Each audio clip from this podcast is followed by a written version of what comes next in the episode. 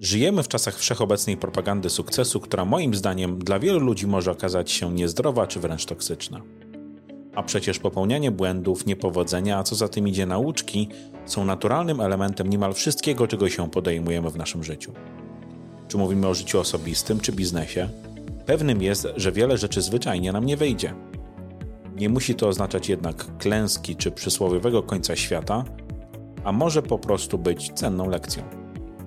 Nazywam się Marek Wyszyński i w tym podcaście zachęcam moich gości do dzielenia się historiami ich fakapów, tego jak sobie z nimi poradzili i czego się przy okazji nauczyli. Gościem 21 odcinka podcastu jest Paweł Mr. Jedi Musiałowski. Paweł to dziennikarz, redaktor, podróżnik, pisarz, bloger i vloger znany m.in. z takich magazynów jak CD Action czy Kawaii, filmowej serii wydawniczej AnimeGate, cyklu filmowego Japonia oczami fana – oraz ze swojej wieloletniej i różnorodnej aktywności na polu propagowania japońskiej popkultury. Paweł to człowiek instytucja, wciąż pełen pomysłów i planów związanych ze swoimi licznymi życiowymi pasjami, o których usłyszycie w trakcie nagrania. Jak przystało na fakapy i polską naturę, pomyśleliśmy, że ponarzekamy sobie tym razem trochę na Japonię, bo z punktu widzenia Gaijina to wciąż kraj pełen sprzeczności czy rzeczy, które mogą nam się wydawać po prostu dziwne czy niezrozumiałe a wiadomo, że w takich sytuacjach o wpadki nie jest trudno. Zapraszam Was do wysłuchania odcinka. Cześć Pawle. Witam Cię serdecznie, Marku. Ogromne dzięki za to, że znalazłeś dla mnie czas i że pogadamy dzisiaj sobie te, trochę o tych japońskich fakapach, czy fakapach związanych z Japonią, bo japońskie fakapy to może brzmi najszczęśliwiej. Bardzo się cieszę, że spędzimy tą godzinę albo i dłużej wspólnie. Mhm. Na początku każdego odcinka proszę gości, żeby powiedzieli trochę o sobie, ale nie chodzi mi o rzeczy, które i tak już wszyscy wiedzą, bo można je łatwo znaleźć w internecie czy gdziekolwiek indziej. Prośba, żebyś może powiedział coś o sobie i zaskoczył trochę mniej słuchaczy. Wiesz, szczerze ci powiem, nie za bardzo wiem, co powiedzieć, bo hmm, wszyscy mnie znają faktycznie z tej branży gier, czy też bardziej z, kojarzą z pewnymi tytułami magazynów, mm, takich jak CD Action czy Kawaii. Natomiast ja oprócz tego faktycznie mam sporo innych zainteresowań, mm, którymi nie dzielę się jakoś tak publicznie, bo, bo jestem z natury introwertykiem. Y, także y, cóż mogę powiedzieć? Chyba tylko tyle, że Y, poza Japonią i poza grami komputerowymi y, jestem również bardzo mm, osobą bardzo y, mm, aktywną na różnych, mhm. na różnych obszarach. Na przykład lubię gotować i gotuję na co dzień, z czym związany jest mój najnowszy projekt internetowy Y, pod tytułem Zagotowanina. Yy, uwielbiam czytać, uwielbiam. Jestem kinomanem. I kinomanem byłem zanim, zanim pojawiła się Japonia, a po mhm. pojawieniu się w moim życiu Japonii w takim y, zakresie bardzo szerokim, również zawodowym, y, również stałem się kinomanem kinematografii japońskiej pracuję oprócz tego nad różnymi tekstami, nie tylko tymi związanymi z Japonią, ale na przykład mhm. Mm, od wielu, wielu lat y, y, planowałem sobie napisanie y, książki science fiction, którą teraz zamierzam w końcu napisać i, i mam nadzieję, że sprawi mi to wiele frajdy. Mm, I to chyba tyle wstępnie. No cóż mógłbym jeszcze dodać? Jestem sobą, jestem kreatywny, jestem osobą, która nie potrafi usiedzieć y, na miejscu. Cały czas mam mnóstwo planów najróżniejszych, y, y, projektów, które na różnym poziomie realizacji, które cały czas czekają w kolejce, które jedne realizuje, drugie planuje, trzecie przygotowuje do, do realizacji i bez przerwy coś się w moim życiu dzieje. Jestem osobą bardzo, bardzo aktywną, mimo że dosyć cichą i spokojną. Liczę na to, że. Liczę na to, że książka będzie się pisała lekko, łatwo i przyjemnie i że w ciągu najbliższych lat dane ją będzie przeczytać. Także trzymam kciuki. Ja też y, bardzo mi na niej zależy. Y, jest to, jest to takie marzenie jeszcze z czasów dzieciństwa, kiedy czytałem bardzo dużo, y, bardzo dużo prozy science fiction i I, I to jest takie spełnienie, spełnienie. To jest chyba jeden z moich najstarszych, najstarszych projektów, jakie, jakie miałem, których jeszcze nie zrealizowałem. Także tutaj, tutaj nie, nie, nie oczekuję tego, że stanę się nagle poczytnym pisarzem. Po prostu siedzi to we mnie mocno i domaga się wyjścia. I, i, i ja umożliwiam tej, tej, tego, tej historii, która we mnie siedzi, wyjście w postaci pisanej. Mhm. Będziemy sobie dzisiaj rozmawiać o różnych wpadkach związanych z krajem kwitnącej wiś wiśni, mhm. z podróżami tam, z tym, jak jest postrzegany przez nas, jak my jesteśmy postrzegani przez Japończyków. No ale właśnie, będą te fakapy, więc chciałem cię zapytać na samym początku, co to w ogóle dla ciebie jest fakap? Jak byś to zdefiniował? Wiesz co, Marku, jak tak zaczynałem się zastanawiać nad tym, czym w ogóle jest fakap, to uznałem, że jeśli tak sięgnąć do, do podstaw, do jakichś metadanych, tak, mhm. to wydaje mi się, że fuck up jest tym miejscem styku pomiędzy y, naszą reakcją, a, y, a, rzeczywistym, y, a rzeczywistym oczekiwaniem naszego otoczenia na naszą reakcję. To znaczy różnicą pomiędzy mm -hmm. naszą reakcją a oczekiwaniem. Okay. Fakapy mogą być różne. Fakapy to mogą być jakieś drobne uchybienia towarzyskie, a mogą być decyzje biznesowe, które mają daleko posunięte, yy, prawda, potem yy, konsekwencje. Yy, I, I z czasem też fakap wcale nie musi być fakapem jak się zastanawiamy i y, y, myślimy o jakimś wydarzeniu sprzed lat, y, często może się okazać, że nasza reakcja właśnie była właściwa, ale, ale otoczenie miało zupełnie inne oczekiwania co do tej reakcji. Także ja bym nie rozważał na przykład do końca fakapu w kwestii dobra czy zła reakcja, czy też błąd lub nie, ale mhm. właśnie na, y, y, na tym styku tej różnicy pomiędzy naszą, naszym wyobrażeniem, jak powinniśmy zareagować i ostatecznym, y, ostateczną reakcją, a oczekiwaniem mhm. naszego otoczenia, jak powinniśmy na tą sytuację zareagować. Tak mi się wydaje. Muszę ci powiedzieć, że takiej definicji jeszcze tutaj nie było, także dzięki. No, bardzo się cieszę, że mi się udało być oryginalnym. Jak już wspomniałem, tematem przewodnim dzisiejszego odcinka będzie Japonia. I ty jesteś osobą, którą ja od zawsze kojarzę z tą Japonią. Oczywiście gdzieś na początku było CD Action, ale mm, dla mnie zawsze gdzieś, gdzieś byłeś twarzą tak naprawdę tej japońskiej popkultury przychodzącej do Polski. I jak to się w ogóle u ciebie zaczęło? Skąd fascynacja tą tematyką, czy tą konkretną kulturą, tym krajem? Mhm. Znaczy wiesz co, ta fascynacja miała różne etapy. Ja tak naprawdę fascynowałem się y, Japonią, mm, zanim jeszcze ten temat trafił do Polski i zanim ja w ogóle zorientowałem się, że ja się fascynuję Japonią. Mm, to było ciekawe, bo za czasów PRL-u, zarówno w kinie, jak i w telewizji, sporo było produkcji, y, produkcji japońskich filmowych i o ile filmy mm, aktorskie mhm. były bardzo łatwe do, y, do sklasyfikowania, wiadomo było, że to jest film produkcji japońskiej, o tyle z animacją to już była zupełnie inna sprawa. I niekoniecznie zawsze wiedzieliśmy, a szczerze mówiąc, zazwyczaj nie wiedzieliśmy, że jest to produkcja japońska. Ale ja, mimo tego, że nie miałem o tym wiedzy, podświadomie. Yy, Y, faworyzowałem te, te, te historie. One miały w sobie coś innego, coś, co mnie, co mnie pociągało. I gdy w latach 90.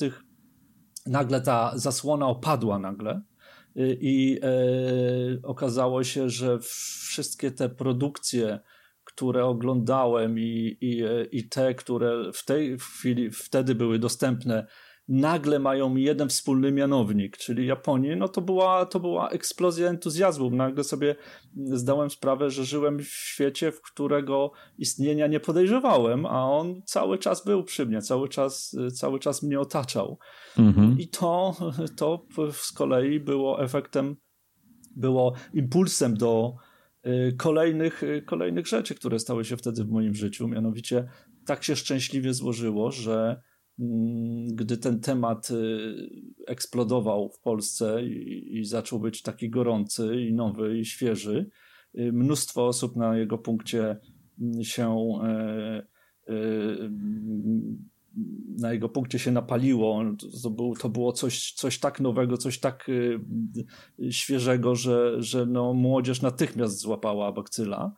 Mhm. A ja wtedy pracowałem w wydawnictwie i y, miałem to niesamowite szczęście, że, y, że mogłem przekuć tą, y, tą, y, tą energię po wybuchu tej fascynacji w, w coś kreatywnego. I w tym przypadku był to magazyn. Nie od razu oczywiście. Najpierw była rubryka w magazynie PC Shareware, nazywała się Mangazyn, mm -hmm. a dopiero potem, potem, zresztą bardzo szybko, to, to była kwestia od chwili pojawienia się rubryki do chwili mm, wystartowania magazynu Kawaii to była kwestia 5-6 miesięcy. Więc, więc y, rzeczy miały, rzeczy w bardzo szybkim tempie się krystalizowały i, i, i nabierały tempa. I miałem to szczęście, że mogłem się tym podzielić, tym, tym entuzjazmem, bo to kwestia, że jest zupełnie inna, że wtedy no, materiałów i wiedzy na ten temat było niewiele. Natomiast entuzjazmem mogłem się podzielić w postaci, w formie pisanej, w formie drukowanej i to było niesamowite. Mhm. Cieszę się, że właśnie zacząłeś już mówić o, o kawaii. Właśnie, kawaii czy kawaii? Jak powinienem to wymawiać? Każdy, każdy wypowiada to inaczej. Yy, oczywiście po japońsku to jest kawaii, kawaii mm -hmm. ale tak mhm. naprawdę nie, rzadko kto tak mówił. Tak naprawdę to było zawsze kawaii. Niektórzy mm -hmm. mówili kawaii, yy, ale to było zawsze kawaii. I, yy, myślę, że to tak naprawdę nie ma znaczenia. Najważniejsze jest to, co, co się pod tym hasłem kryło, co, Y, co y, ta energia fanowska, która buzowała na łamach i wokół, wokół tego, y, tego zjawiska, jakim był ten magazyn. Mhm. I, I, to jest najważniejsze. Jak to wypowiadać? Nie każdy mówi tak, jak lubi, i, i najważniejsze, że wszyscy myślą o tym samym. Tak jak już wspomniałem, cieszę się, cieszę się, że nawiązałeś do tego, bo no to był ten, i teraz brakuje mi polskiego słowa, bo chcę powiedzieć gateway, mhm. tak? To, to była ta bramka dla wielu ludzi do tego świata tej popkultury, z którą inaczej nie mieliby pewnie możliwości się zetknąć, bo w, mam wrażenie, że w Polsce już wtedy istniał trochę taki mm, takie przekonanie, okej, okay, mamy te chińskie bajki, zresztą do dzisiaj się mm -hmm. o, o anime mówi jako o chińskich bajkach. Nie ma co ukrywać, że produkcje, które do nas trafiały w latach 90., na początku lat 2000, nie były szczególnie ambitne. To były z reguły bardzo proste historie, tasiemce, które miały być zabawne, fajne. Dopiero za sprawą właśnie mm, czy, czy kawaii, czy anime gate, czy, czy też innych inicjatyw, dos zaczęliśmy dostawać trochę takich ambitniejszych historii, trochę tego, nie wiem, ciekawszego anime. To wiesz, może źle brzmi, bo ja nie chcę to umniejszać absolutnie tym produkcjom, na których sam się wychowywałem. Ale mhm. trochę mam wrażenie, że to był lekki fuck up, bo dużo ludzi faktycznie gdzieś się tam obracało wokół, wiesz, Dragon Balla, Czarodziejki z Księżyca, czy Gigiego, ale które Dragon były Ball takimi. To było wiele później. Tak, Dragon Ball był później, ale na początku jeszcze, jeszcze Polonia 1, gdzie były takie w miarę proste, zabawne historyjki i to było ok, to są głupie bajki, nie ma w ogóle sensu w to iść. Czy ty miałeś takie samo spojrzenie na to i stąd ta chęć właśnie robienia czegoś więcej? Czy absolutnie nie? Czy ja po prostu mam jakiś zaburzony obraz w tym momencie tego, jak wyglądała ta historia w cudzysłowie japońszczyzny w, w naszym kraju? Wiesz co, ja, ja, mam faktycznie trochę inny obraz. Ja nie uważam, że te, te produkcje były mało ambitne. Wręcz przeciwnie, one były w tym czasie y, bardzo dobrymi produkcjami. To były y, świetne zrobione seriale, y, mhm. które, które były skrojone pod konkretnego widza, pod, pod emisję telewizyjną głównie i, i to były robione przez bardzo dobrych animatorów z bardzo dużych wytwórni, więc to były naprawdę dobre, dobre produkcje. Więc tutaj nie do końca Yy, raczej, raczej chodziło tutaj o tematykę, która faktycznie była taka zazwyczaj familijna. Zazwyczaj Właśnie o to mi chodzi, bo jakby ja absolutnie absolutnie nie Natomiast... piję do, mhm. do tego, mhm. do tej wartości produkcyjnej, tak, bo Bo to nawet jak mhm. się dzisiaj ogląda, widać, że, że, że to grało i to grało bardzo dobrze. Chodzi mi właśnie bardziej o tą, o tą tematykę. Y, która no tak, mogła się wydawać taka była banalna. Zawężona. Mhm. Tak, co do tego nie ma wątpliwości. Jednym z takich y, podstawowych zadań y, magazynu Kawaii, zresztą nie tylko, pamiętajmy, że też, też była i rubryka Manga Room w Secret Service i potem przez krótki czas Anime Guido i mhm. Mr. Root na czele, który tam, zresztą nie tylko, który tam te, również propagował temat. Natomiast jednym z zadań, bardzo trudnych zresztą, magazynu Kawaii, który miał to szczęście, że był dostępny przez długi czas i w całej Polsce, y, przez co miał niesamowitą siłę przebicia wśród, wśród fanów nowego zjawiska. Mm, no, jednym z zadań było uświadomienie, tak, jak szeroki jest to temat i to, był, mm-hmm. to było coś, z czym też bardzo długo walczyliśmy, bo e, to niejako tak e, przelatywało ze skrajności w skrajność. Z jednej strony mieliśmy właśnie te y, przeważnie familijne produkcje, które gdzieś tam się przebijały przez, przez kanały TV, a z drugiej strony nagle trafiały gdzieś tam y, ścieżkami fanowskimi y, produkcje takie już skrajnie bardzo brutalne dla dorosłego widza i to wywoływało wtedy z, za czasów w tych czasach, w latach 90., u nas takie, taki fuck up w głowie, który no właśnie. Y, krzyczał, no co tu jest grane, co my tutaj dzieciom pokazujemy, przemoc i pornografię, no i to było też nasze zadanie, żeby uświadomić ludziom, że nie, nie pokazujemy tego dzieciom, że to jest, yy, yy, to jest tak samo jak w przypadku klasy, tak tłumaczyliśmy to wtedy, to jest tak samo jak w przypadku klasycznego filmu. Yy, mamy różne gatunki, są, są produkcje dla dzieci, dla młodzieży i dla dorosłych. I tak samo jest i tutaj. Dlaczego ludzie nie możecie tego zrozumieć? I to, to była walka bardzo długa i ciężka, ponieważ to był też bardzo, do, bardzo nośny temat, jeśli chodzi o o media, tak, które świetnie mm -hmm. się tutaj, y, że tak powiem, bawiły, harcowały, y, wypisując straszne rzeczy, jakie tutaj się dzieją, prawda, za sprawą japońskiej animacji, jakie tu straszne rzeczy serwujemy dzieciom i to był świetny temat, bo, bo, bo, yy, bo to był taki skandalizujący temat, tak? Było świetnie o tym pisać, bo yy, od razu mieliśmy uwagę rodziców, nauczycieli, yy, prawda, osób w rządzie, które się zajmowały takimi rzeczami i to był bardzo nośny temat. Powiedzieć, o zobaczcie, tu jest bardzo zła rzecz i chcą krzywdę naszym dzieciom zrobić. I to była ciężka walka faktycznie, y, którą, którą prowadziliśmy przez przez, długi czas, ale która ostatecznie no, przyniosła efekty. Może nie do końca takie, jakich oczekiwaliśmy. Mm-hmm. Oczekiwaliśmy te, tego, tego mangowego Eldorado y, cudownego, które, w którym wszyscy będą y, mieli co chcą, dostęp do każdej produkcji i, i będą mogli to łatwo obejrzeć. Tymczasem no, komercjalizacja też ma swoje swoje wady i, i, i, ten świat, który sobie wymarzyliśmy, że będzie łatwo dostępny, dostępny anime, nadszedł, ale nie taki do końca jak chcieliśmy. Niemniej jednak jedno się na pewno zmieniło na lepsze. Y, na pewno to, że y, mamy teraz tą świadomość, że to zjawisko nie jest tak, jak sobie wtedy wyobrażaliśmy. Mhm.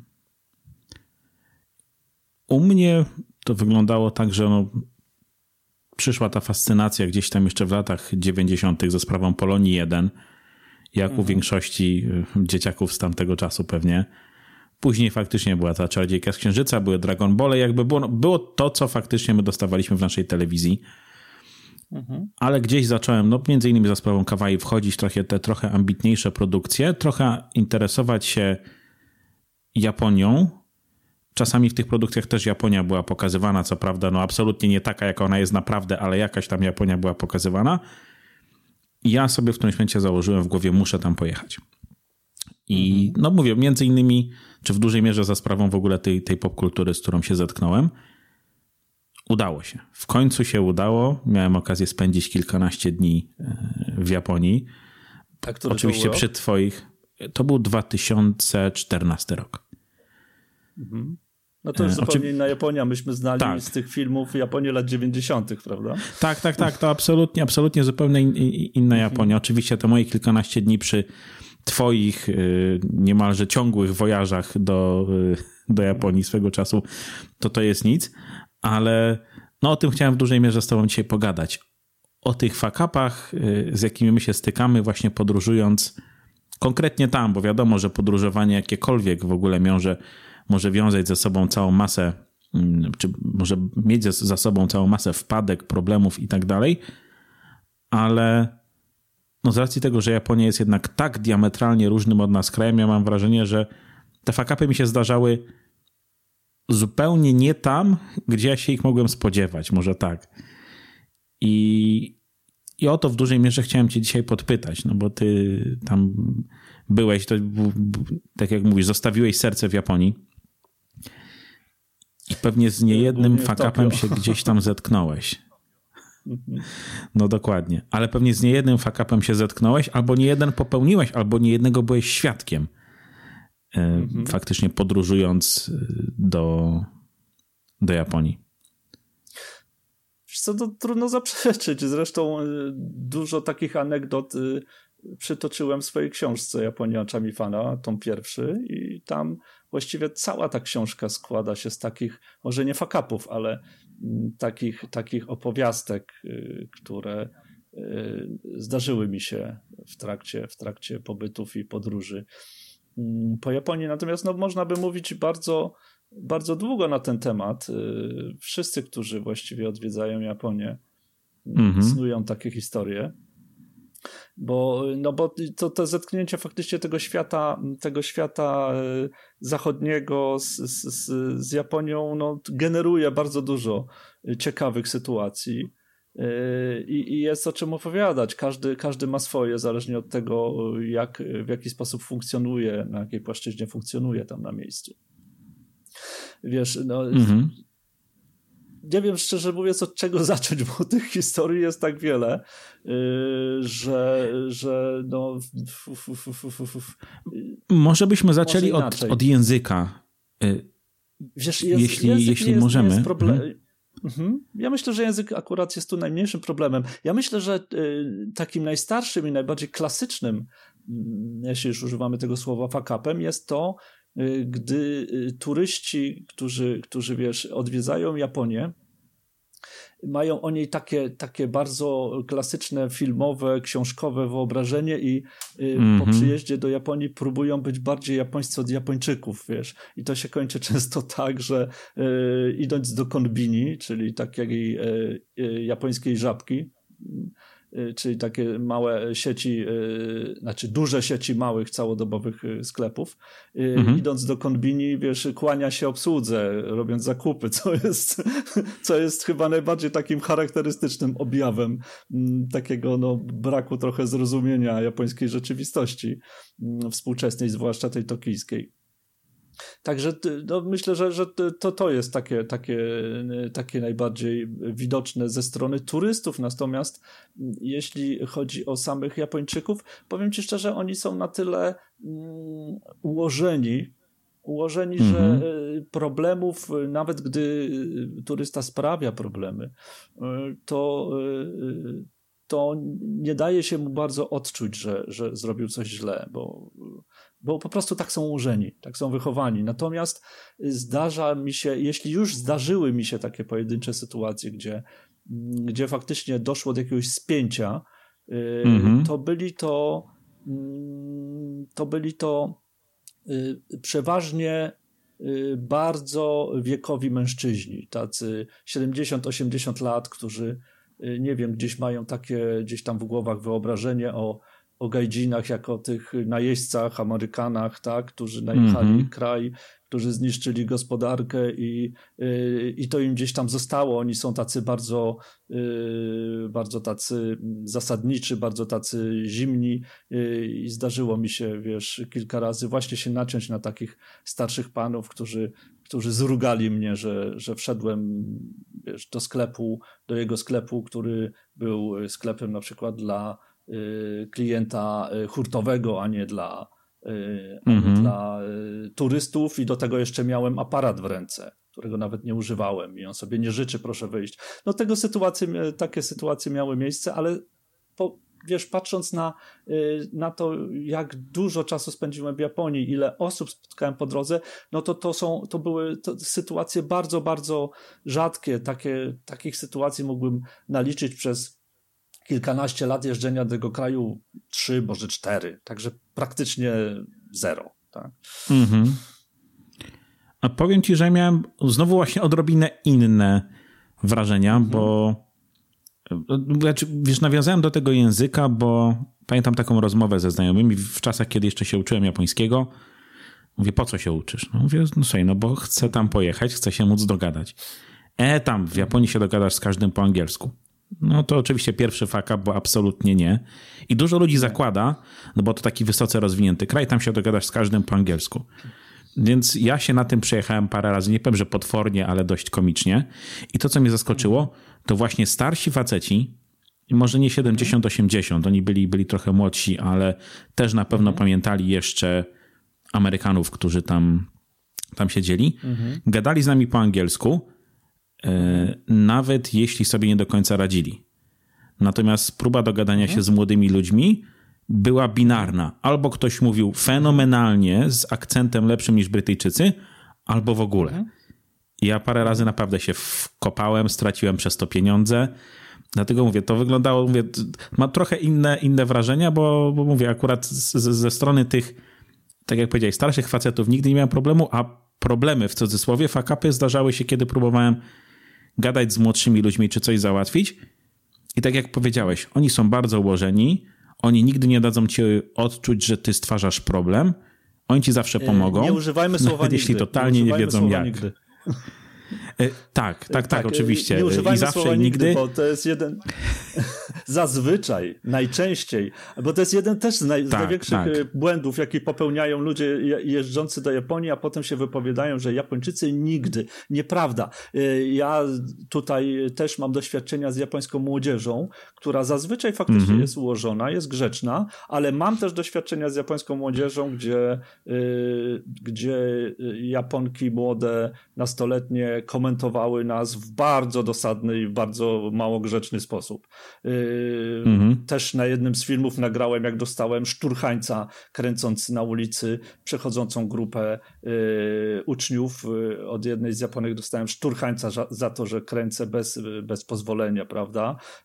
Także nie, nie jest tak, że nigdy, mhm. tylko że zazwyczaj, najczęściej faktycznie są ułożeni, są grzeczni, natomiast zawsze zdarzają się jakieś, mogą się zdarzyć jakieś wyjątki. I, i, i, i, i będą się zdarzały. Czym więcej będziemy jeździli do tego kraju i czym więcej będziemy podróżować, zawsze będziemy trafiać na jakieś anomalie, większe czy mniejsze. Mhm. I no właśnie, bo tak jak już, już mówiliśmy, te, te anomalie, tak jak, ty, tak jak ty powiedziałeś, te anomalie będą i, i te wpadki będą. No u mnie się skończyło głównie na tym, że mm, no straciłem trochę pieniędzy, tak? Parę tysięcy jenów po prostu.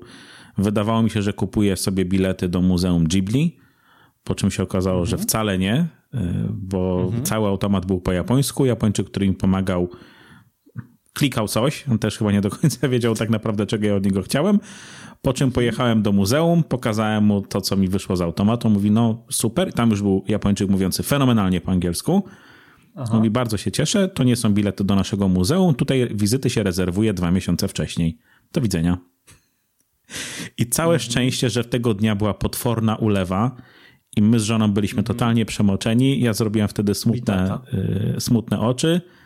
On mówi, mhm. dobra, idź tam do tego Lawsona po drugiej stronie ulicy, daj mu tą kartkę, dostaniesz bilety. Więc jakby totalnym fartem w ogóle wszedłem do tego muzeum, ale to znowu, ja się nie przygotowałem totalnie do tego i nie zrobiłem tego, tego, tego researchu, a z drugiej strony naciąłem się na kimś, kto za wszelką cenę chciał mi pomóc. I, i Ale mówię, to no... miałeś szczęście. Wiesz co, ja jeszcze pamiętam, jak jeździłem do Japonii e, na początku lat 2000, kiedy jeszcze e, tak duże tabuny turystów tam nie ruszyły. Mm -hmm. Już byli, ale jeszcze nie tak. I do y, Muzeum Ghibli faktycznie wtedy można było można było wejść tak po prostu, tylko nie, oczywiście też się odbiliśmy od Muzeum Ghibli, yy, bo no wiadomo, tam biletów na miejscu nie można kupić, ale pokierowano nas, wtedy załatwialiśmy to inaczej, do biura podróży, które w Mitace, czyli tam, gdzie się mieści Muzeum Dziki, mm -hmm. w Mitace do małego biura podróży, gdzie wystarczyło po prostu powiedzieć, że chcemy bilety i dostaliśmy je od ręki. Y, natomiast faktycznie później, już w tej chwili, no w tej chwili nie, bo teraz jest pandemia, ale, ale faktycznie później, jak te tabuny fanów ruszyły y, do Japonii, zrobił się ten boom po, po roku 2010 gdzieś, no to mhm. faktycznie tu już, tu już tak łatwo nie jest wejść, dlatego miałeś dużo szczęścia. Miałeś dużo szczęścia, jeśli, że trafiłeś na kogoś takiego.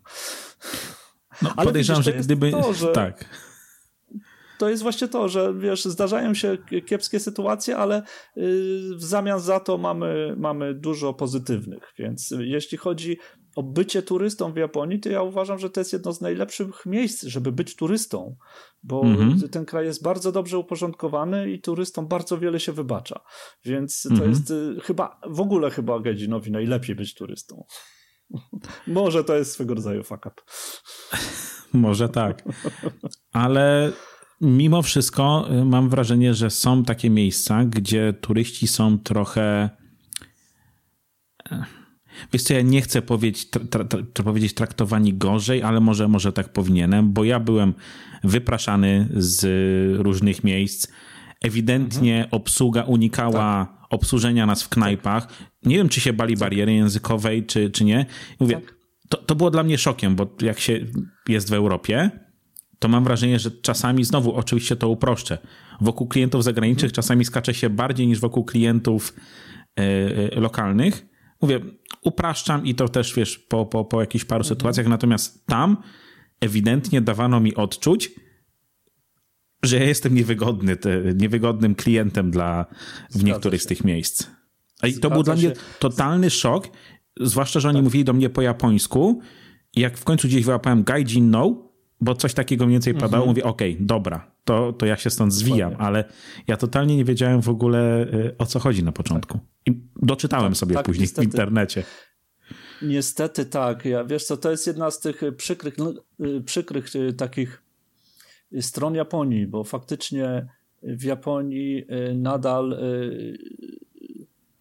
takie, takie sytuacje się zdarzają. Historie ludzi, którzy tam mieszkają, i, i, i, pracują, no to potwierdzają te wszystkie niestety przypuszczenia. Istnieją nadal banki, istnieją hotele, y, które po prostu odmawiają ci obsługi, bo nie jesteś Japończykiem. Oni oczywiście mają to, y, y, to wytłumaczenie, dlaczego to robią, ułożone w taki sposób, że to nie jest powiedziane często wprost. Natomiast niestety tak mm -hmm. jest nadal w Japonii i, i to jest tak, to jest niestety faka. To jest nadal kraj, który który nie do końca no, rozumie się z resztą świata poprzez swoje jakieś tam izolacjonistyczne takie e, ułożenie, prawda, historyczne. Mm-hmm. I, i, i, I to cały czas ma tam miejsce, to prawda, to prawda. Myśl, ja też natknąłem się na takie sytuacje i, i, i wiesz co, staram się, żeby one nie wpływały jakoś na moje spojrzenie na ten kraj, bo wiesz co, wszyscy mamy, mamy coś za uszami. Ja, ja nie uważam, żebyśmy my na przykład byli, yy, mieli tutaj jakąś moralną podstawę do, o, do ocenia, do patrzenia na Japończyków z góry, bo yy, wiesz co, jak tak spojrzeć na to bardziej ogólnie, to w Polsce też ma się świetnie, wiesz, nacjonalizm, seksizm i rasizm, który jest wspierany przez, przez rząd, tak samo jak w Japonii i, i, i, i mm -hmm. robimy te same błędy robimy te same błędy, także y, ja staram się, żeby tego typu tego typu y, problemy, które tam wynikają, nie wpływały na, na to, jak patrzę na ten kraj, bo nadal jest to dla mnie taki azyl, y, gdzie, gdzie mogę wyjechać i, i przestać myśleć, gdzie mogę naładować twórczo baterię, gdzie mogę, gdzie mogę zdobyć nowe, dobre doświadczenia i emocje, z którymi potem wracam wracam do domu i z którymi robię różne rzeczy, tak, kręcę filmy, piszę książki i tak dalej.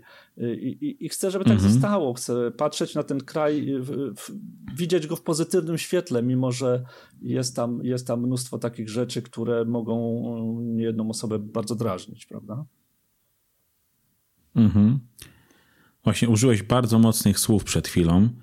E, w odniesieniu do naszego kraju, co prawda, tak? Nacjonalizm, seksizm, rasizm I wiesz, w mediach albo w tych mediach, z którymi ja się stykam, y, jak mówię, jeśli czytam o Japonii, tam, te, te, tam takie słowa też bardzo często padają, albo no, padają czasami nie wprost i Mhm. Ale no, mówi się o tym, że jednak Japonia jest y, no, czy ksenofobiczna, czy strasznie, strasznie seksistowska i. Jest i to jest fakt. No to. No właśnie, chciałem cię, chciałem cię poprosić o to, żebyś e, rozwinął ten temat, bo no nie ukrywam, mamy notatki do tego odcinka i parę tych tematów e, w mhm. tych notatkach już jakby mm, poruszy, może nie tyle poruszyłeś, co, co, co dodałeś, więc chciałem cię jakby zapytać o to, czy może byś to rozwinął, czy ty byłeś świadkiem czegoś takiego, czy może byłeś odbiorcą niektórych z tych zachowań. I, i mówię, bo tak jak mówię, fakapem może być to, że my jesteśmy traktowani tak, a nie inaczej, mhm. ale dużym fakapem jest to też nasze totalne niezrozumienie kult tamtej kultury. Tak? Łatwiej nam jest się poruszać mhm. jednak w tym zachodnim świecie niż wschodnim, który mhm. wydaje się podobny, ale jest jednak diametralnie różny. Mhm. Wiesz co, seksizm jest w Japonii powszechny i trudno go nie zauważyć, jeśli jest się wyczulonym na tym punkcie. Ja takich sytuacji widziałem wiele. Widziałem bardzo często, jak, jak traktowane są kobiety w, w, w miejscach pracy i, i, i, to jest dalekie od tego, jak to powinno moim zdaniem wyglądać. I każdego człowieka, który uważa, że płeć nie powinna być elementem dyskryminacji pracownika, tak? Mm-hmm. Natomiast wiesz co, szukając takich bardziej ogólnych, bo też wiesz, nie za bardzo chcę wchodzić w ten temat zbyt głębiej, bo po pierwsze jest to wielki temat, po drugie yy, to już jest wchodzenie też trochę i w politykę, której nie, nie, nie lubię. Natomiast mhm. szukając takich, nie wiem, z, z, bardzo świeżych y, y, przykładów z ostatniego czasu, mieliśmy na przykład wiele skandali zresztą organizacyjnych w związku z, z Tokio 2020. Mm, jednym z tak. takich bardziej wyrazistych był skandal z udziałem Yoshiro Mori, którego seksistowska wypowiedź na temat kobiet wywołała ostrą reakcję na całym świecie. Mm, I nawet po tym Yoshiro Mori próbował y, całą sytuację bagatelizować i odkręcić i dopiero pod naciskiem y, no, międzynarodowej opinii publicznej w końcu został zmuszony do ustąpienia y, ze stanowiska. No, ale był to jednak długi, oporny proces, jak go obserwowałem na NHK, japońskiej telewizji państwowej. I to był długi, oporny proces, y, a trzeba też właśnie, tak jak mówiłem na wstępie, dodać, że to był jeden z wielu skandali związanych z olimpiadą y, i, i Japończycy, to był starszy Japończyk, tak? Japończycy szczerze mówiąc nie, nie rozumieli mhm. o co chodzi, dlaczego opinia publiczna była tak y, tak oburzona tym, co on powiedział na temat kobiet, tak? I, i, i, I, to też pokazuje, jak bardzo Japonia, jak dużo Japonia jeszcze ma do zrobienia na tym, na tym obszarze, kiedy oni nie rozumieją w ogóle, e, że, że to jest problem, jeśli, e, jeśli w ten sposób traktuje się kobiety. Innym z kolei takim wcześniejszym trochę skandalem był, była na przykład akcja aktorki Yumi Ishikały w 2019 roku, która zainicjowała akcję i złożyła petycję na ręce ministra pracy z ponad 18 tysiącami podpisów, w którym domagała się zaprzestania zmuszania kobiet do, y, przez rodzimych pracodawców do noszenia w pracy szpilek. Y, w japońskich firmach często wymaga się od kobiet noszenia szpilek, nawet w zawodach, które y, nie mają bezpośrednio styczności z klientem. Przy czym oczywiście mężczyźni mogą nosić wygodne obuwie tym samym czasie.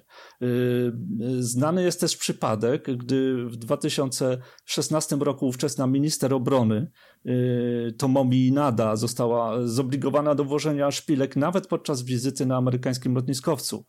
Także no, to, to dochodzi do takich sytuacji i Japończycy nie widzą w tym problemu. Tak czy owak rząd japoński uznał, że nic nie zrobi w tej sprawie i tyle. I nadal Japon, Japonki muszą nosić w szpilki, nawet jeśli ich y, zawód nie nie zmusza ich, nie, nie, e, nawet jeśli wtedy, gdy nie mają bezpośredniego kontaktu z klientem, o, czyli jest bez znaczenia, co mają na nogach.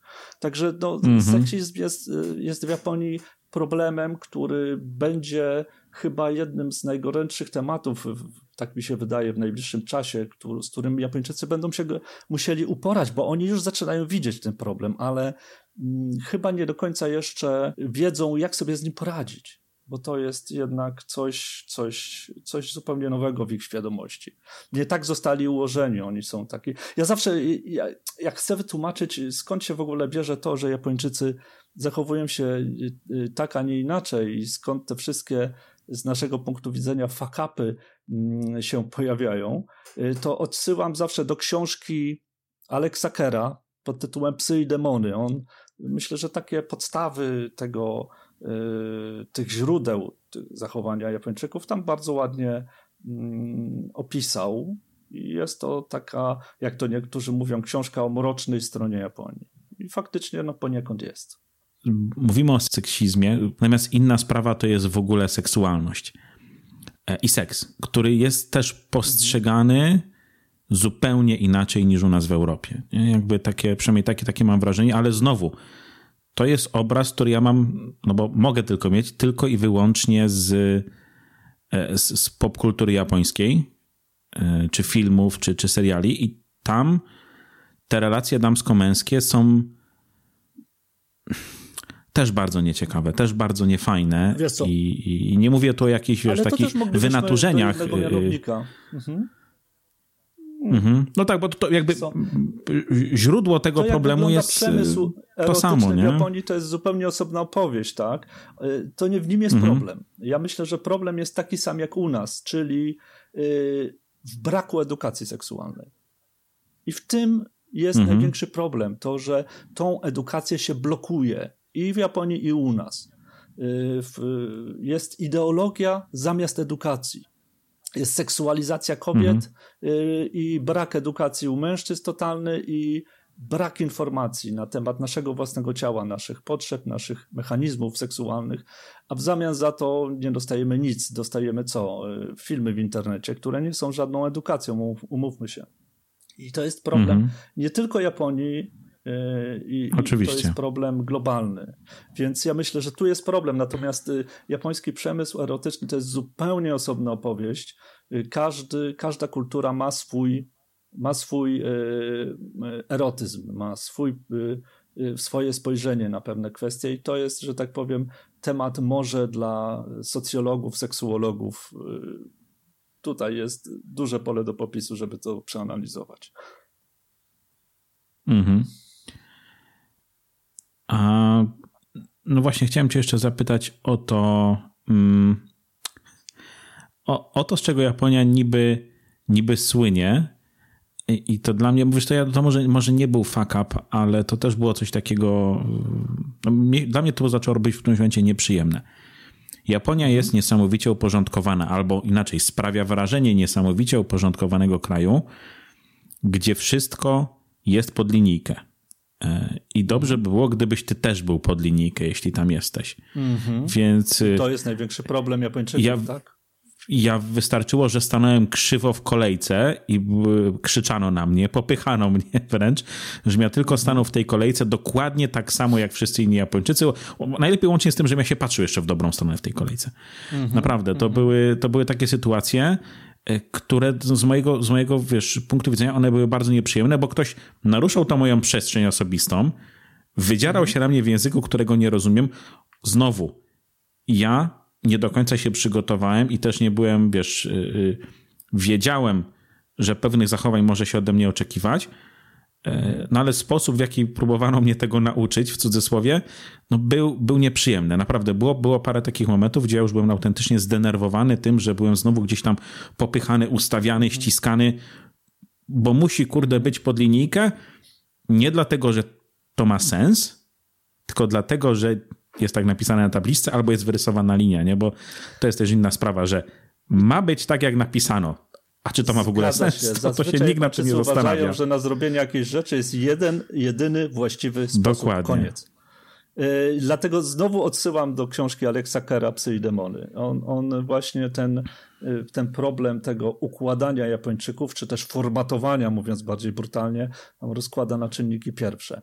To jest, to jest człowiek, który wychował się w Japonii, który tą kulturę kocha, a jednocześnie mm -hmm drażni go to, to co robią sami sobie, tak? Mhm. Poprzez, poprzez edukację, która jest taka bardzo takimi imadłami obyczajowymi, gdzie się formatuje ludzi pod, pod jeden schemat. Niestety, no to jest, to jest, ale to jest szerszy problem, nie tylko Japonii, to jest problem, myślę, naszych czasów i nie dzisiejszy, on się ciągnie od dawien dawna. Y, to też jest, też jest temat może dla socjologów, myślę. Miałeś jakąś styczność z tą no, osławioną albo niesławną japońską kulturą pracy, która jest, yy, znaczy mówię, znowu dużo, a może nawet niekoniecznie, niedużo, długo.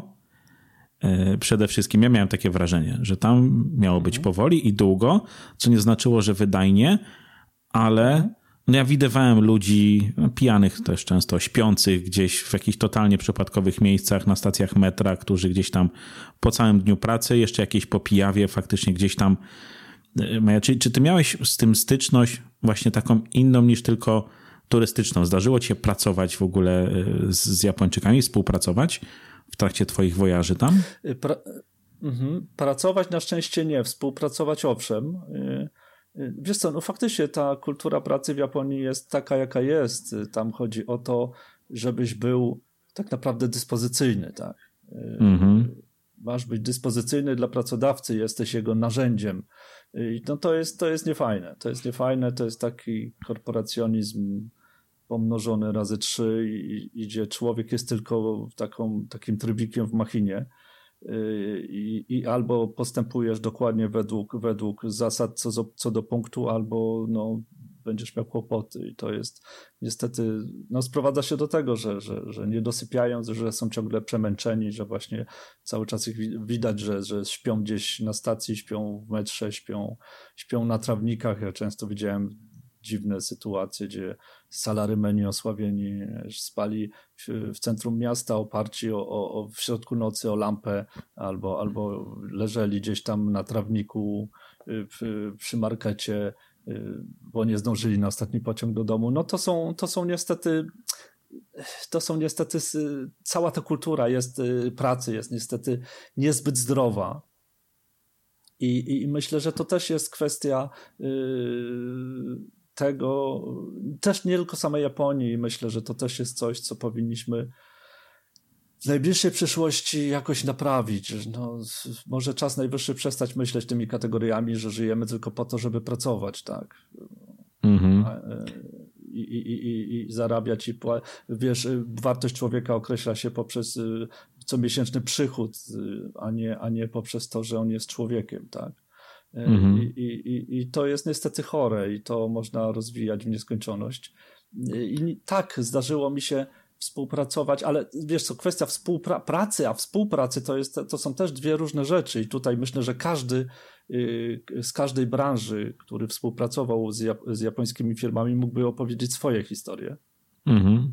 Y, dla mnie na przykład y, ze strony kogoś, kto zajmuje się prasą, kto zajmuje się wydawa- wydawnictwem, wydawnictwami drukowanymi i nie tylko drukowanymi, y, wydawnictwami generalnie, no było, było to też doświadczenie właśnie z tego obszaru, gdy współpracowałem z firmami japońskimi.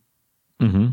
W, we wczesnych latach 2000, y, gdy wydawaliśmy w Polsce anime na DVD, wtedy jeszcze na DVD, I też miałem wtedy okazję przez długi, długi czas współpracować z japońskimi wytwórniami filmowymi i z firmami, które reprezentowały ich na świat sprzedaży, sprzedaży licencji. I to też było bardzo ciekawe doświadczenie, bo, bo z jednej strony bardzo sobie ceniłem to, że ci ludzie byli świetnie uporządkowani i mm, kiedy się już e, poznało te zasady, łatwo było z nimi rozmawiać, bo wiadomo było, czego można oczekiwać, czego, co można, a co nie. Z drugiej jednak strony e, też no, dochodziło do sytuacji, w których, e, w których widziałem, że ci ludzie są bardzo mocno naciskani tą taką hierarchią japońską, tak?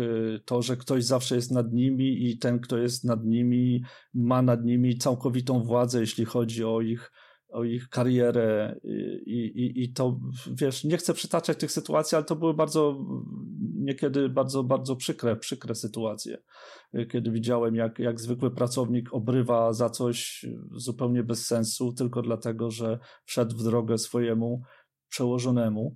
Natomiast to, co mnie y, z kolei, i to właśnie tak wracając do tego tematu, że Japończycy uważają, że na wszystko jest jeden sposób i, i ciężko przyjmują, że inni funkcjonują inaczej i mają prawo funkcjonować inaczej. Na przykład była taka sytuacja, gdy y, wydawaliśmy to anime w Polsce no i mhm. wiadomo, y, w momencie, kiedy coś wydajemy, to y, nie zostaje bez, bez feedbacku, tak, rynku, na którym to wydajemy, czyli zaczyna się tym interesować prasa, tak, czy to drukowana, czy internetowa.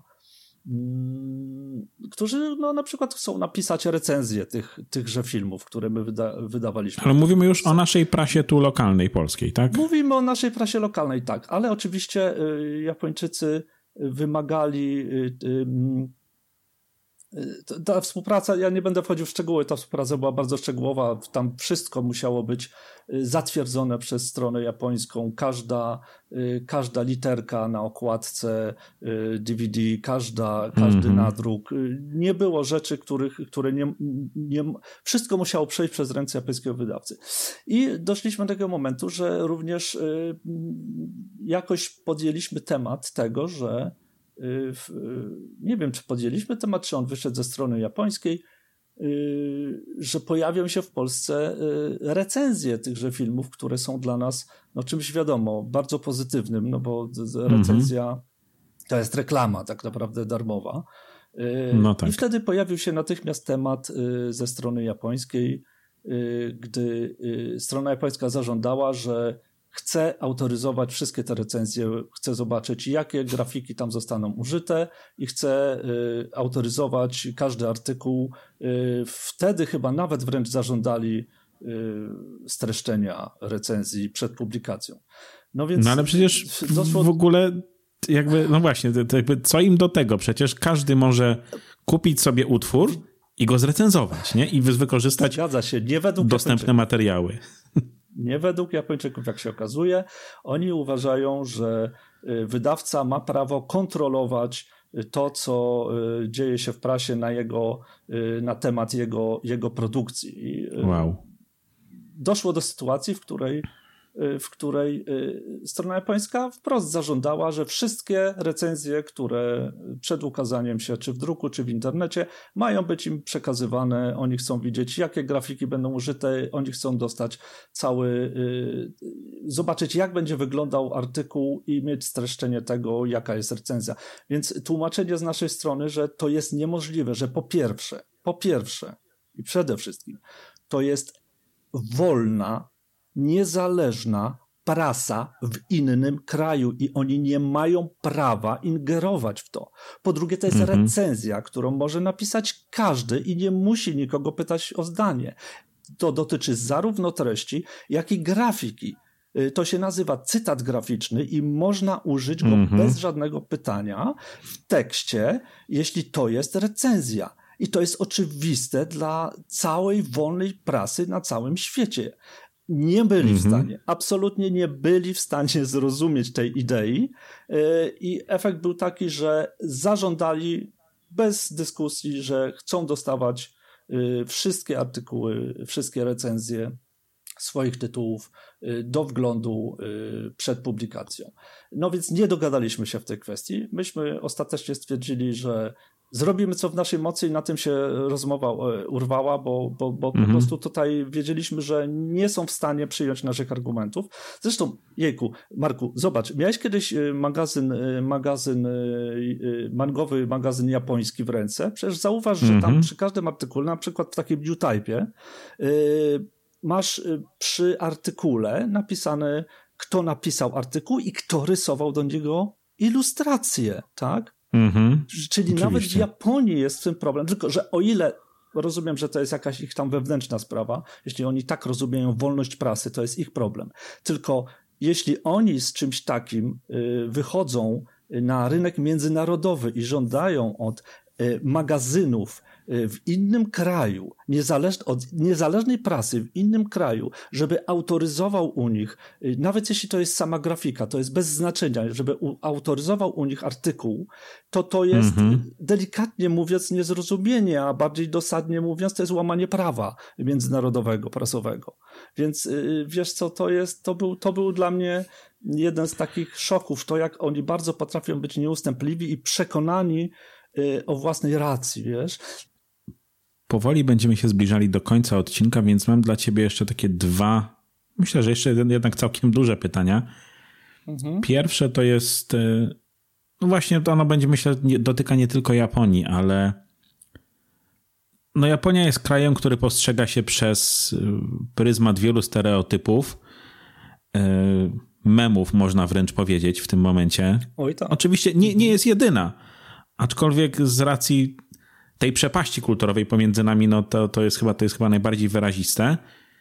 I tak jak w przypadku anime, o którym mówiliśmy na początku, mam wrażenie, że my tutaj popełniamy duży błąd, bo znowu zamykamy sobie drogę do poznania tej kultury, co nie znaczy, że ja chcę kogokolwiek zmuszać do tego, ale jednak patrzymy przez pryzmat tych, e, tych memów, tych śmiesznych obrazków e, w internecie, tych porno z Pokemonami i tak dalej, i tak dalej. Oczywiście znowu, no, koloryzuje, nie?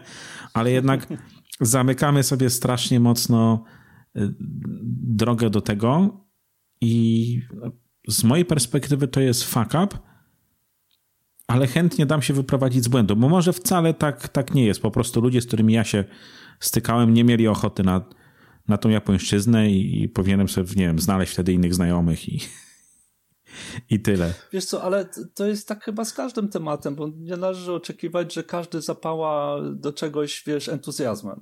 Mhm. Y, ja nie, nigdy nie starałem się, jestem bardzo zakręcony na, na punkcie Japonii, nigdy nie starałem się nikomu na siłę tego tematu wciskać, bo wiem, że to nie działa. To po prostu nie działa. Do ciebie to albo trafi, albo nie. Mhm. Swego czasu y, y, znajoma dziennikarka z Tokio zapytała mnie właściwie, na czym polega to, że ty jesteś taki zapalony na punkcie akurat Japonii. I faktycznie zacząłem się nad tym zastanawiać. Ja myślę, że to jest po prostu y, jakiś wspólny sposób myślenia mm-hmm. z, z, Japończykami.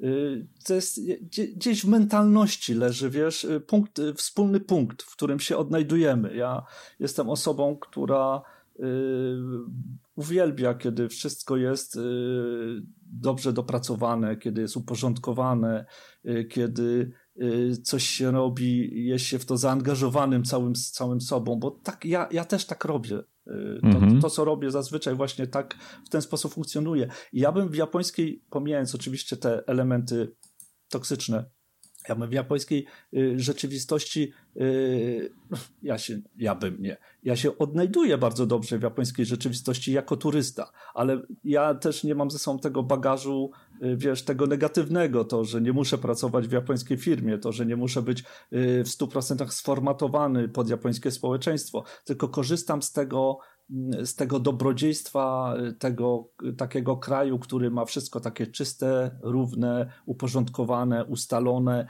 Mi to bardzo pasuje, ten sposób myślenia, y, taki, taki y, y, prosty, taki mm, klarowny o wszystkim.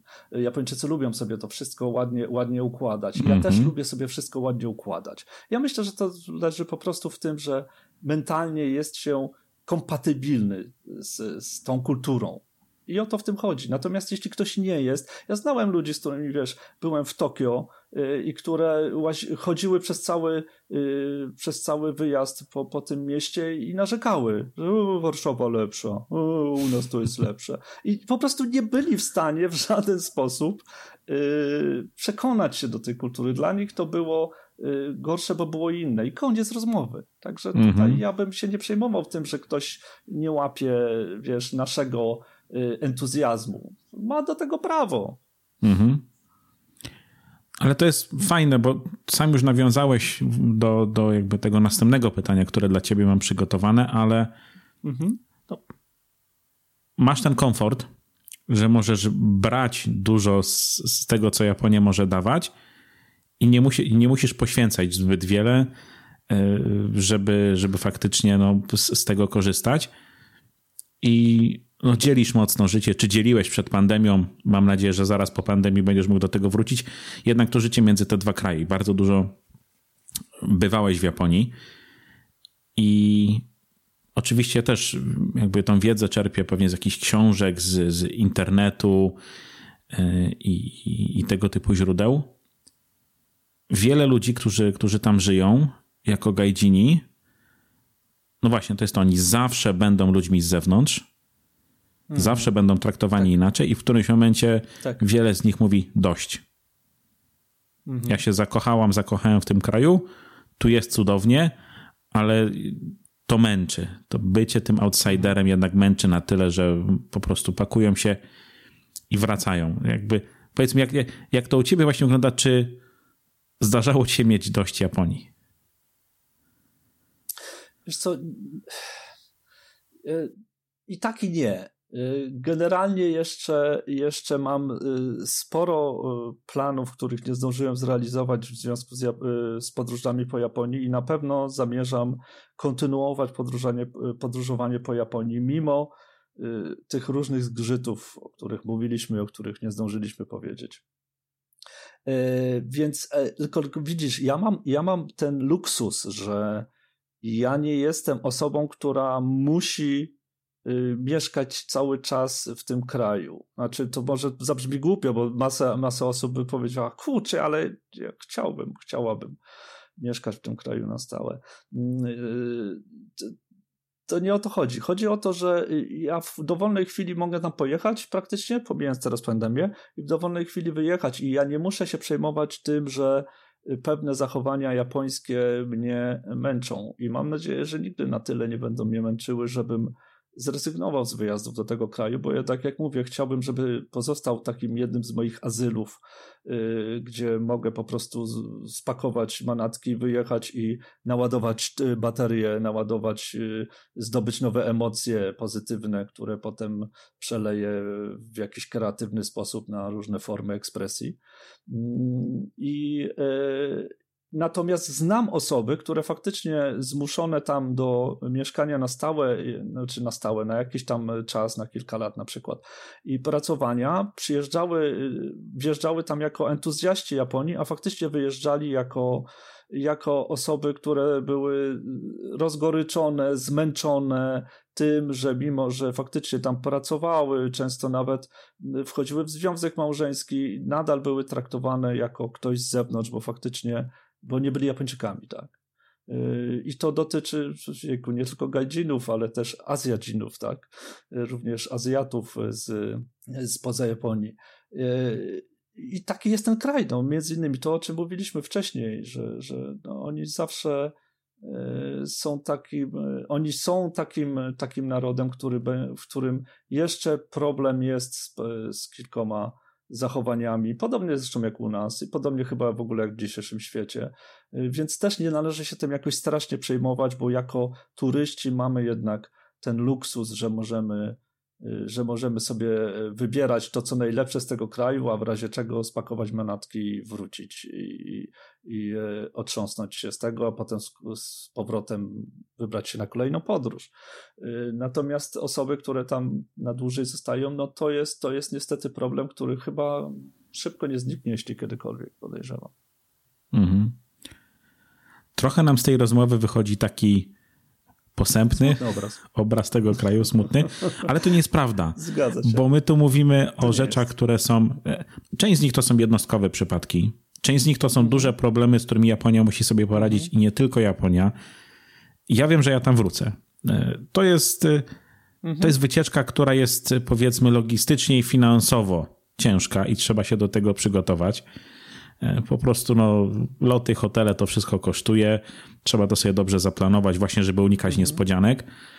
Ja wiem, że ja tam wrócę, bo ja, ja jestem cały czas na tym etapie bycia zakochanym w tym kraju i, i fascynowania się tym, e, tym, co on może dać, tym, jaka jest ta, ta mhm. kultura, tym, jak to wszystko tam e, wygląda i, i działa. I, i, I wiesz, ja mogę tam tydzień pewnie spędzić w Akibie, w sklepach z używaną elektroniką, konsolami i tak dalej, i tak dalej. Ja na niektóre z tych niedogodności będę przymykał oczy. Mówię to niedogodności dla mnie jako gajdzina, bo są tematy, tak jak mówiliśmy, grube, które, z którymi ten kraj i wiele innych muszą się, yy, się uporać, tak? Tak jak mówiliśmy tutaj o, o rasizmie, o, o seksizmie i tak dalej. No to, to absolutnie nie, nie chcę tutaj nikogo z czegoś takiego rozgrzeszać, ale ja nadal uważam, że to jest absolutnie fantastyczne miejsce i cieszę się, że trafiłem na te chińskie bajki w latach 90. Cieszę się, że trafiłem, trafiłem na Kawaii i, i jednak cały czas ta fascynacja Y, tym krajem trwa. Może ostatnio trochę mniejsza ze względu na brak czasu na wchłanianie tej, tej popkultury, ale to jednak cały czas trwa. Wiesz, ale to w ogóle myślę, że znaczy wiem na pewno, że cały ten boom wiesz, turystyczny, który no, przeżywała Japonia do, do czasu wybuchnięcia pandemii, on właśnie wynikał z, z popularności japońskiej popkultury. Przecież większość tych Y, turystów, których y, ja spotykałem w Japonii, to byli ludzie y, młodzi, bardzo młodzi i młodzi, którzy właśnie byli zafascynowani japońską popkulturą, czy też komiksem, czy animacją, czy grami komputerowymi, mówiąc ogólnie. I to był powód, dlaczego tam trafili, więc, więc że tak powiem, nie jesteśmy odosobnieni w tym. Wręcz bym powiedział, że całkowity standard, wchodzimy w całkowity standard pod tym względem. Tym, że właśnie zaczęło się od japońskiej popkultury i skończyło się na fascynacji samym krajem. Zresztą dla mnie to był największy szok. Pierwszy wyjazd jest największym szokiem, wiadomo. Największy szok był taki, że na miejscu odkryłem, że, że właśnie, że nie kręcę się wokół tych miejsc, gdzie występuje masowo manga i anime, tylko zafascynowała mnie normalna, codzienna, zwykła Japonia. I to był ten, to największe odkrycie. Y, zaraz, y, zaraz po tym, jak odkryłem mangę i anime, to po wyjeździe do Japonii odkryłem Japonię w zupełnie innym wymiarze, którego się nie spodziewałem odkryć przed wyjazdem.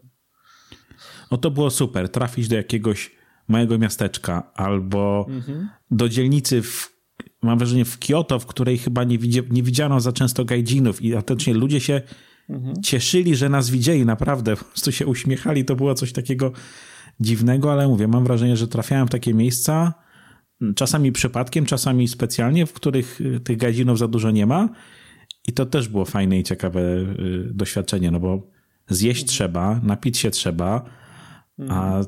Tam naprawdę nikt nic, ja też nikt nic, menu po, po japońsku, więc po obrazkach mhm. sobie wybieraliśmy, ale no to mówię, to, to, to było absolutnie rewelacyjne doświadczenie i taki trochę, wiesz, może też takie otrzeźwienie, bo jednak jak się podróżuje po tej zachodniej Europie, która jest bardzo podobna do naszego kraju, gdzie każdy absolutnie się dogada po angielsku, a jak nie, to kolega obok mhm. pewnie sobie poradzi, mhm. to jednak wpaść w taki lekki szok kulturowy, ale pozytywny no to było super. I, i mówię, to, to jest też coś, czego mi w cudzysłowie brakuje trochę teraz. A wiesz, jeszcze jedna rzecz, którą poruszyłeś tutaj tak przed chwilą, troszeczkę. E, japońska kuchnia, słuchaj, to było moje odkrycie. Ja jestem absolutnym fanem japońskiej kuchni i e, to jest jeden z powodów, dlaczego za każdym razem nie mogę się doczekać kolejnego wyjazdu, bo ja tam właściwie, e, tak jak zazwyczaj na co dzień tutaj w domu, mm, jestem osobą, która no, bardzo uważa na to, co je, wiesz, uprawiam sport i tak dalej, dbam o dietę, o tyle w Japonii w Japonii, no szaleje na, na maksa, bo tak no kocham tę kuchnię. Nie, nie ma sensu, cukier, to, jest, to jest za dobre. Słodycze, to jest za dobre. Który, mhm. Pomijając słodycze, których po prostu nie lubię, natomiast y, całą resztę nie patrzę na kalorie, nie patrzę, czy to jest mięso, czy nie mięso. Y, po prostu próbuję tej kuchni, gdzie się tylko da. Wiesz, mam swoje ulubione potrawy, y, cały czas poznaję nowe i to jest osobna, zupełnie fascynująca przygoda dla mnie. Mhm.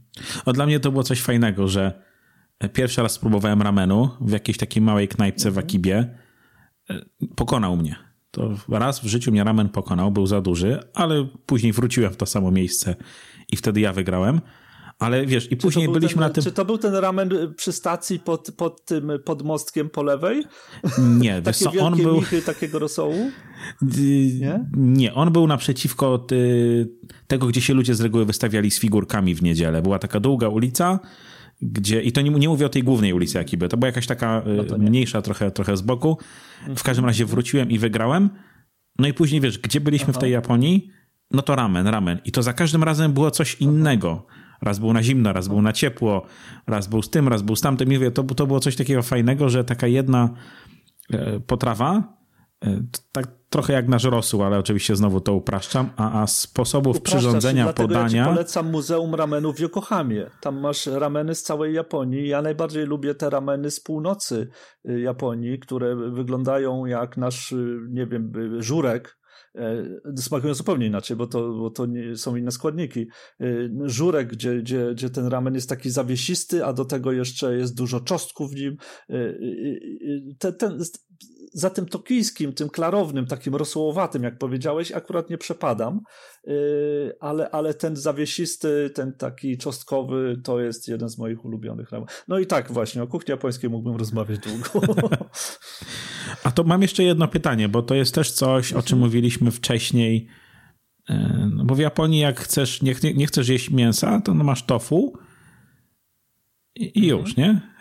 Jakby tam dla wegetarian czy wegan nie ma chyba zbyt wielu opcji, nie? Ale wiesz co, to, to jest właśnie cieka ciekawe zjawisko. Też się chyba trzeba na to wydaje, przygotować, jak się tam jedzie. W kuchni japońskiej jest bardzo dużo, y, wiesz, warzyw, y, warzyw, tak? Y, bardzo dużo warzyw, jest tofu, a jednak mimo to odnoszę wrażenie, że Japończycy nie potrafią ogarnąć idei weganizmu. U nich, wiesz, jakieś takie jest połączenie pomiędzy tym, że owszem, jemy dużo warzyw, jemy dużo tofu, ale jednocześnie jemy wszystko inne, tak? Ryby, mięso, no jak mamy to oddzielić od ciebie? Jak mamy to oddzielić mm -hmm. od ciebie? I wiesz, i przyjeżdżają turyści, którzy są weganami i y, często się spotykają Męczą z takim się. Wiesz, dziwnym spojrzeniem. Co oni właściwie chcą? No to co? No co? No tu macie warzywa, to możecie jeść warzywa. Co, specjalne potrawy wegańskie? Znaczy jakie? Wiesz, i tutaj jeszcze, to jest jeszcze ten element, który, który Japonia będzie musiała chyba, yy, jeśli chce dalej być takim, wiesz, obleganym miejscem przez turystów, rozpracować sobie i przemyśleć. Mm -hmm. Dużo gadaliśmy o tych fakapach, ale mhm no to nie jest tak, że mówię, one nam mogą zrujnować tą wizytę w tym kraju. Ale w ogóle chciałem cię zapytać o to, jak jaką ty masz nauczkę, albo jak ty sobie radzisz z tymi fakapami i jaką radę miałbyś dla słuchaczy? Bo wiadomo, że one co, są i będą, nie? Mhm. Wiesz co, przede wszystkim na szczęście jest tak, że te fakapy stanowią malutki procent całości. To znaczy, będąc, y, będąc y, turystami w Japonii, y, naprawdę, no, nie wiem, no, więcej niż 9 na 10 przypadków będzie pozytywnych, a ten jeden gdzieś tam zazgrzyta. Więc mhm generalnie chodzi o to, żeby, no wiesz, nie myśleć typowo po polsku, czyli nie marudzić, nie, nie, nie wpadać w ten taki y, stan patrzenia na coś tylko przez, y, przez, ciemne, przez ciemne strony tego zjawiska, bo to jest pułapka. Myślę, że to jest pułapka leżąca w naszym umyśle, wiesz, w naszej, w naszej świadomości. Y, trzeba się nauczyć pozytywnie myśleć, i, y, bo świat jest pełen, pełen pozytywnych doświadczeń. Japonia jest pełna pozytywnych doświadczeń, mega pozytywnych doświadczeń. I to je właśnie trzeba wyławiać. Y, to, to właśnie po nie się jedzie do, do innego mm -hmm. kraju, odkrywać, odkrywać inną kulturę. To jest, to jest najlepsze. To właśnie te różnice, mimo że stwarzają, powodują pewne zgrzyty, to właśnie te, te różnice są najfajniejsze. To, że świat jest taki różnorodny, kolorowy, nie taki sam. I, i, I, ja uważam, że to, to jest pozytywne i zawsze będę się tych pozytywów doszukiwał, no bo w przeciwnym razie po co wyjeżdżać na taką, mm -hmm. w taką podróż, prawda? Także kto chce, to niech czeka do końca pandemii i czym prędzej jedzie. E, to chyba nie będzie takie proste, bo z tego co widziałem, to pierwsze plany są takie, że że y, będzie wymagana dwutygodniowa kwarantanna, czyli dla osób, które tam jadą, żeby pracować y, i zostać no to tak, dłużej, to ma to może, sens. ale dla no, ale dla turysty, no to już no, traci sens, bo większość z nas no, jedzie na dwa tygodnie. Na dwa tygodnie, no. Faktycznie. nawet jak pojedziemy na trzy, no to co dwa tygodnie z tego spędzimy na kwarantannie, no to, to, to niestety hmm, Mam nadzieję, że tutaj wymyśli się coś nowego, coś, nie wiem, jakieś paszporty szczepień, e, z paszportami szczepień będzie można wjeżdżać czy coś, nie wiem. Nie wiem, mm mam mhm. nadzieję, że jakiś sposób się znajdzie, no bo póki co ja też tak siedzę na walizach, czekam, y, y, żeby to wszystko ruszyło znowu y, no i czekam do tak od dwóch lat. Trzymam kciuki za to, żeby się udało. Na sam koniec chciałbym Cię jeszcze poprosić o to, żebyś powiedział, gdzie można Cię znaleźć po wysłuchaniu odcinka. Wiesz co, jeśli chodzi o sieć, no to ja się nie ukrywam. Jestem pod swoim imieniem, nazwiskiem, pseudonimem dostępny na Facebooku, jestem na YouTubie, prowadzę yy, przecież yy, od wielu, wielu, wielu lat cykl filmowy yy, Japonia oczami fana. I e, teraz startuję z nowym projektem kulinarno-satyrycznym, tak to sobie nazwaliśmy, gdzie na pewno też będzie nam się Japonia przewijała, bo mhm. widzę tego inaczej. Ona nie będzie oczywiście dominującym tutaj tematem, ale no ostatnio na przykład robiliśmy kurczaka teriyaki i przy okazji też sobie y, troszkę podyskutowaliśmy o Japonii. Y, także jestem w sieci dostępny, można mnie łatwo namierzyć y, i na pewno zawsze będę dostępny, zawsze będę aktywny, bo nie potrafię inaczej, nie potrafię y, siedzieć i nic nie robić. Cały czas po głowie obijają mi się jakieś pomysły y, przeważnie kreatywne i y, i cały czas mam coś w planach, coś jestem w trakcie realizacji, albo przygotowuję do realizacji, albo obmyślam, co można nowego zrobić. Także wystarczy się rozejrzeć. Jestem dostępny. Dzięki wielkie za poświęcony czas, za tą rozmowę o Japonii. Ale tak trochę pomarudziliśmy, no. Tak, ale no, mówię, to chodziło tylko o to właśnie, chodziło o to, żeby pokazać, że mówimy, że te fakapy są, będą się zdarzały i po ich stronie, i po naszej stronie, ale nie ma się co, no, co, wokół, co na nich koncentrować, tak, bo nie po to tam jedziemy mhm. przecież. I niech nikt nie, nie e, nabiera takiego fałszywego przeświadczenia, że widzimy w Japonii tylko same złe strony. Tak nie jest, absolutnie tak nie jest.